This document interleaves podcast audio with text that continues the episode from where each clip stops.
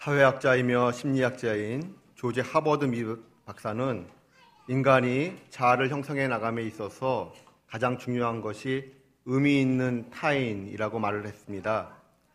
그렇다면 한평생 살아가면서 누구를 만났느냐 하는 것은 참으로 중요한 의미가 있겠습니다.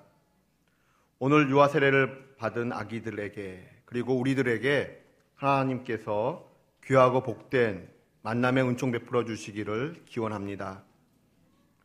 저는 오늘 세례의 의미를 말씀드리고자 합니다. 그렇게 함으로써 우리의 신앙을 다시 한번 점검하고 특별히 유아 세례가 아기와 부모에게 어떤 의미와 결단을 요구하는지 설교하고자 합니다. 여러분, 구원이란 궁극적으로 하나님과의 바른 관계 회복을 의미합니다. 하나님과의 관계가 바르게 회복되었기 때문에 천국을 가는 것입니다. 그렇다면 하나님과의 바른 관계 회복이란 무엇일까요? 이 꽃이 살았습니까? 죽었습니까? 여러분 보시기에. 그래요. 얼마 동안은 살아있는 것처럼 보일지 모르겠습니다. 하지만 실상은 죽었습니다.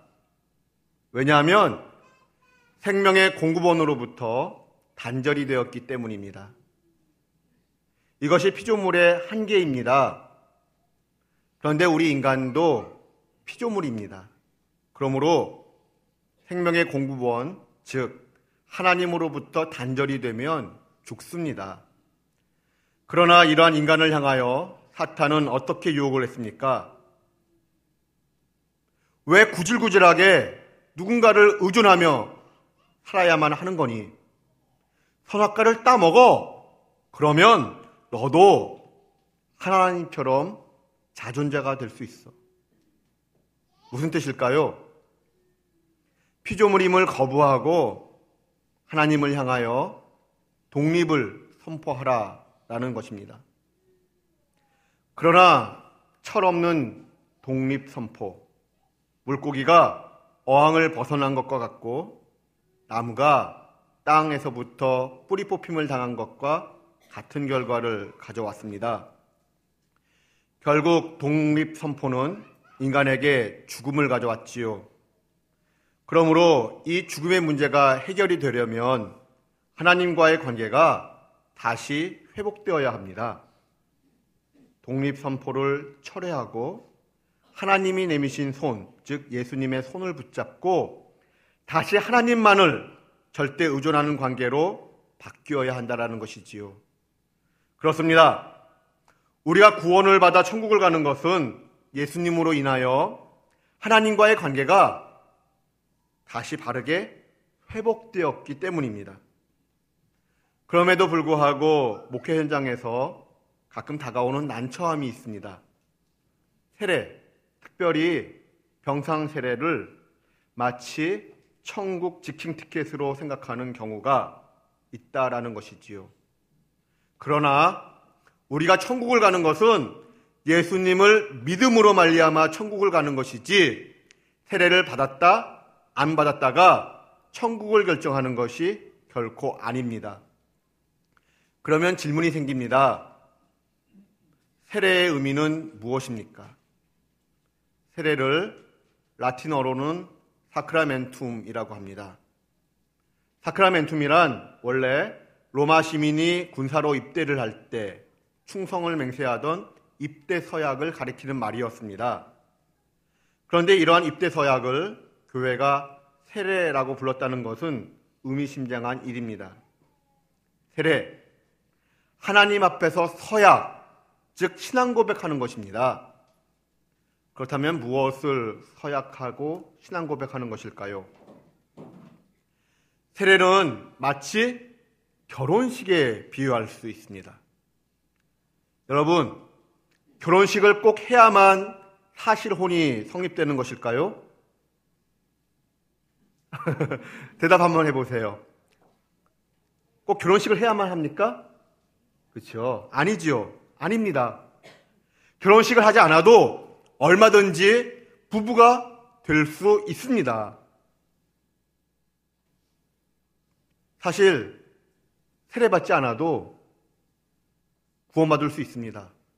예수님에 대한 바른 신앙 고백만 있다면. 우리가 천국을 가는 것은 예수님을 믿음으로 가는 것이지 세례를 받았다고 해서 가는 것이 아닙니다. 그렇다면 왜 굳이 결혼식을 하고 세례식을 하는 걸까요? 결혼하기 전에는 이 사람을 만나고 저 사람을 만날 수 있습니다. 그러나 결혼식은 중요한 의미가 있습니다. 지금까지 사귀었던 사람이 몇 명이었든지 간에 혹 한타 쓰였다 할지라도 지금 이 시간 이후로부터 나는 오직 이 여자, 이 남자만을 사랑하겠습니다. 라고 하는 것을 하나님과 교회, 그리고 증인들 앞에서 공식적으로 고백하는 것입니다. 세례도 마찬가지입니다. 세례 받기 전에는 무당을 찾고 절도 찾고 이것저것을 기웃기웃 할 수 있습니다. 그러나 세례를 받는다는 것은 중요한 의미가 있습니다. 지금까지 수많은 신들을 찾아다녔다 할지라도 지금 이 시간 이후로부터 나는 오직 하나님 한 분만을 사랑하고 섬기겠습니다. 라고 하는 것을 하나님과 교회와 여러 증인들 앞에서 공식적으로 신앙 고백하는 것입니다. 그런데 말입니다. 과거에는 돈이 없어서 결혼식을 못하는 경우가 혹 있었습니다. 그러나 돈도 있고 상황도 충분함에도 불구하고 굳이 결혼식을 올리지 않겠노라고 고집하는 사람이 혹 있다면 그것은 무엇을 의미하는 걸까요? 결혼이라고 하는 법적 책임을 지지 않겠다라고 하는 뜻입니다. 그리고 여차하면 다른 남자, 다른 여자를 찾아 얼마든지 쉽게 떠날 수 있다고 하는 의지를 갖고 있는 것입니다. 세례도 마찬가지입니다. 세례를 받을 수 있는 충분한 조건과 환경이 되었음에도 불구하고 굳이 세례를 받지 않겠다고 고집을 한다면 그것은 무엇을 의미하는 것일까요? 여차하면 다른 우상을 찾아 얼마든지 쉽게 떠날 수 있다고 하는 것을 드러내는 것입니다. 그런데 말입니다. 결혼식이란 한 남자와 한 여자가 죽어서 하나의 부부로 다시 태어난 날이라고 정의를 내릴 수 있다면 결혼식은 이 남자와 저 여자가 죽는 행복한 장례식입니다. 그렇다면 세례식은 무엇일까요? 나의 옛자가 죽었음을 공식적으로 선포하는 행복한 장례식입니다. 사실 세례의 가장 중요한 의미가 바로 죽음을 구현하는 것에 있습니다. 이것은 예수님의 세례를 통하여 확인할 수가 있습니다. 우리가 아는 바와 같이 예수님도 세례를 받으셨습니다. 그런데 이 일은 자칫 오해의 소지가 있습니다. 왜냐하면 세례는 자신이 죄인이다라는 것을 전제로 하기 때문에 그러합니다.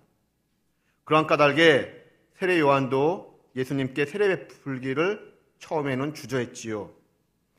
그러자 예수님은 뭐라고 말씀하셨을까요? 이제는 허락하라. 우리가 이와 같이 하여 모든 의를 이루는 것이 합당하니라. 무슨 뜻일까요? 하나님 보시기에 바른 것이 무엇인지를 드러내기 위하여 예수님은 일부러 죄인의 줄에 서서 세례를 받으시고자 했다라는 것입니다. 그렇다면 예수님이 드러내기 원하셨던 하나님의 뜻, 예수님의 세례가 사람들의 세례와 다른 결정적 차이점, 그것은 무엇일까요? 사실 세례 받으시는 겉모양에는 별 차이가 없습니다. 그러나 내용적으로는 차이가 있었는데 그것을 잘 표현해주고 있는 것이 마가복음 1장입니다. 우리가 아는 바와 같이 마가복음 1장 5절에 나오는 사람들도 PPT를 한번 보여주시죠. 1장 5절에 나오는 사람들도 1장 9절에 나오는 예수님도 모두 요단강에서 세례를 받았습니다. 그런데 5절에 나오는 요단강에는 애니라고 하는 헬라어 전치사가 쓰인 반면 9절에 나오는 요단강에는 에이스라고 하는 헬라어 전치사가 쓰이고 있습니다. 무엇을 드러내고 싶었던 것일까요? 5절에 나오는 애니라고 하는 헬라어 전치사는 영어의 in에 해당이 됩니다. 이것은 사람들이 단지 요단강이라고 하는 이 공간 안에서 세례를 받았다라는 것을 강조할 뿐입니다. 그 당시 사람들이 받았던 세례 역시 분명 물속에 잠기는 세례였습니다. 그러나 성경은 이들이 물속에 잠겼는지 잠기지 않았는지 그것을 강조하지 않습니다. 그저 요단강이라고 하는 공간 안에서 세례가 있었다는 것을 드러내고 있습니다. 반면에 예수님의 세례는 강물 속에 완전히 잠겼다는 것을 강조합니다. 에이스라고 하는 전치사를 통해 강물 속에 완전히 침투하여 속으로 들어갔다는 것을 강조합니다. 마가복음 1장 10절을 보면 예수께서 물에서 올라오실세라고 하여 구절에서의 세례가 물속에 완전히 잠겼던 세례였음을 다시 한번 확증해 주고 있습니다. 그렇다면 이것은 어떤 차이를 의미하고자 하는 것일까요? 사람들의 세례, 그리고 예수님의 세례. 겉으로 보기에는 별 차이가 없습니다. 그러나 사람들의 세례는 입술로만 고백하는, 입술로만 죄를 고백하는 통과 의례적인 성격이 강했던 반면에 예수님의 세례는 오직 죽음이라고 하는 세례의 온전한 의미가 구현되는 세례였다라는 것입니다. 즉, 하나님이 원하시는 바가 무엇인지를 드러내는 본을 보여주는 세례였던 것입니다. 그렇습니다. 세례는 1차적으로 죽음을 의미합니다. 그러므로 세례는 멤버십 카드 발급받듯 단순히 교인 되기 위한 통과 의례가 아닙니다. 오히려 내가 죽기 위하여 세례를 받는 것입니다. 로마서 12장의 표현을 빌리면 산재물이 되는 것입니다. 즉, 하나님 앞에서 이미 바쳐진 죽은 제물로 살기 위하여 세례를 받는 것입니다.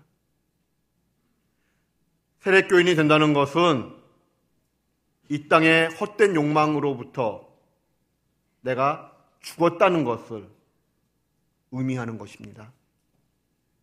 그렇다면 질문해 봅니다. 하나님을 위하여 예수님의 이름을 지켜드리기 위하여 나는 얼마나 육신의 정욕과 안목의 정욕과 이생의 자랑 이러한 나의 욕심으로부터 자유합니까? 나는 얼마나 이러한 나의 욕심을 십자가에 못 박으며 살고 있습니까? 저는 한국교회가 잃어가고 있던 영성이 두 가지 있다고 생각을 했었습니다. 하나는 거룩의 영성이고 또 하나는 순교자의 영성입니다. 그런데 세례 속에는 이 두 가지의 의미가 함께 농축되어 있음을 발견하게 됩니다. 그렇습니다. 세례 는 결혼식입니다. 하나님만 영원히 사랑하기 위하여 예수 그리스도의 순결한 신부, 거룩한 신부가 되겠다고 하는 결혼식입니다. 거룩한 물로 우리의 몸과 마음을 깨끗이 씻었다고 하는 그 상징적 의미를 기억해야 합니다. 또한 세례 는 장례식입니다. 하나님 앞에 바쳐진 죽은 제물로 살기 위하여 나의 욕심을 버리는 장례식입니다. 그렇다면 여러분, 이러한 의미를 가진 세례가 결국 무엇을 확인시켜 주기 위한 세례인지 아시겠습니까? 우리 다 함께 마가복음 1장 11절을 봉독하겠습니다.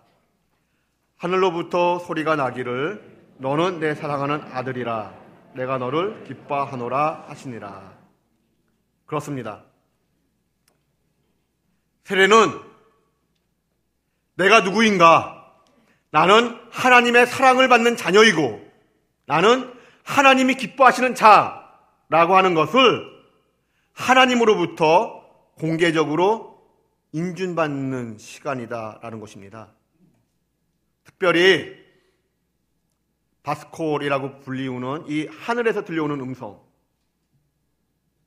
이 하늘에서 들려오는 이 음성이 세례를 받을 때 하늘을 가르고 들렸다는 것이 중요합니다.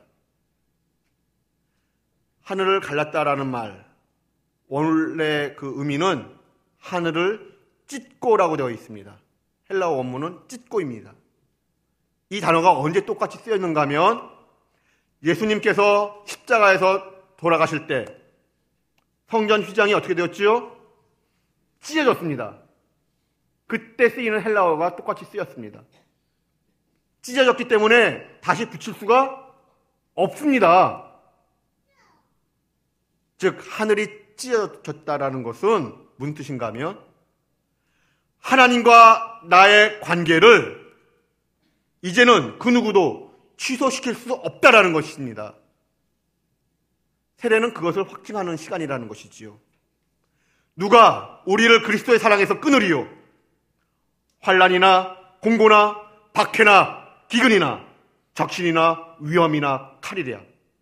내가 확신하노니 그 어떤 피조물이라도 우리를 우리 주 그리스도 예수 안에 있는 하나님의 사랑에서 끊을 수 없으리라. 그러므로 우리 믿음의 선배들, 세례받은 성도들은 환란과 핍박 중에서도 예수의 순결한 신부가 되었고 죽기까지 신앙을 지켰습니다. 이것이 세례의 본질입니다. 특별히 유아 세례, 세례를 받는 아기뿐만 아니라 부모를 포함한 가족의 신앙 고백, 좀 더 정확히는 우리 교회 신앙의 공동체 모두의 신앙 고백을 전제로 합니다. 어떤 신앙 고백일까요? 나의 소중한 아기, 우리의 소중한 아기를 예수 그리스도의 순결한 신부로 키우겠다고 하는 신앙 고백입니다.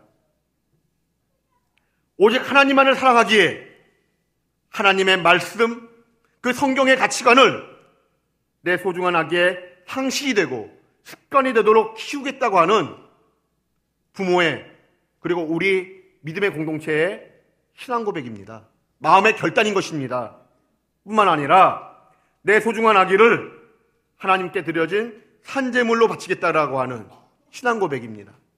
즉 어떤 환란과 시련이 다가온다 할지라도 하나님의 명예를 드높이고 예수님의 이름을 지켜드리기 위한 하나님의 군사요 십자가 군병이 되도록 키워내겠다라고 하는 엄마 아빠의 할아버지 할머니의 그리고 우리 신앙 공동체의 하나님 앞에서의 결단인 것입니다. 그렇다면 이제 이러한 유아 세례의 의미와 신앙 고백을 잊지 않기 위하여 권면을 하나 하고 싶습니다. 유아 세례를 받은 아기의 부모님들은 어린이 성경책을 하나 구입하시기 바랍니다. 그리고 그 성경책 앞장에 유아 세례의 의미를 되새김질하는 부모의 신앙 고백과 하나님 앞에서의 결단을 편지나 기도문 형식으로 남기시기 바랍니다. 그리고 아이와 함께 성경을 읽을 때마다 그 신앙 고백과 결단을 다짐하십시오. 그 후 아기가 성장하여 어느덧 입교 서약을 하게 되면 유아 세례를 기념했던 그 어린이 성경책 뒷면을 다시 펴서 입교를 기념하며 지난 10여 년 동안 있었던 간증 이야기와 기도문을 써 붙이거나 책에 직접 기록하여 남기시기 바랍니다. 설교를 준비하면서 이런 생각을 해보았습니다. 유아 세례 받은 아기들이 성인이 되고 할아버지, 할머니가 되었을 때 그 성경책을 가슴에 안고 찬송가 199장을 부르는 모습을 상상해 보았습니다. 분명 가슴이 먹먹해질 것이라 생각해 봅니다. 이와 같이 나의 아기가 이러한 부모님과 가족 그리고 교회의 양육을 받으며 유아세례의 의미를 가슴에 품고 성장해 나갈 때 이 아기들이 펼쳐나갈 삶의 자리에서는 어떤 일들이 일어날까요? 이 아기들이 자라서 머무는 곳마다 하나님의 나라가 이루어질 것입니다. 하나님의 뜻이 성취되어지고 그리스도의 푸른 계절은 임하게 될 것입니다. 이 나라와 민족 그리고 이 땅 위의 모든 열방과 족속들에게 하나님의 말씀에 기초한 사고방식을 삶의 기본과 원칙으로 제시하고 표준적 가치로 만들어내어 유통시키고자 하는 그 간절함과 열정으로 가득 찬 아기들, 그리고 부모, 그리고 우리 세문안 교회. 우리 세문안 교회가 이런 주의 백성을 키워내는 하나님이 원하시는 교회 되기를 바랍니다. 우리 세문안에 속한 모든 권속의 자녀손들이 바로 이러한 주의 백성으로 자라나게 되기를 주님의 이름으로 기원합니다. 기도하겠습니다. 하나님 감사합니다. 하나님의 말씀을 통해 저희 모두가 하나님이 원하시는 세대교인인지를 다시 점검하게 하시고 오늘 유아 세례를 받은 모든 아기들이 그리스도의 순결한 신부요 거룩한 신부로서 하나님의 군사답게 온전히 자랄 수 있도록 지지하고 지원하는 부모와 조부모 그리고 우리 세문안 교회 공동체 되어질 수 있도록 인도하여 주시옵소서. 예수님의 이름으로 기도드립니다. 아멘.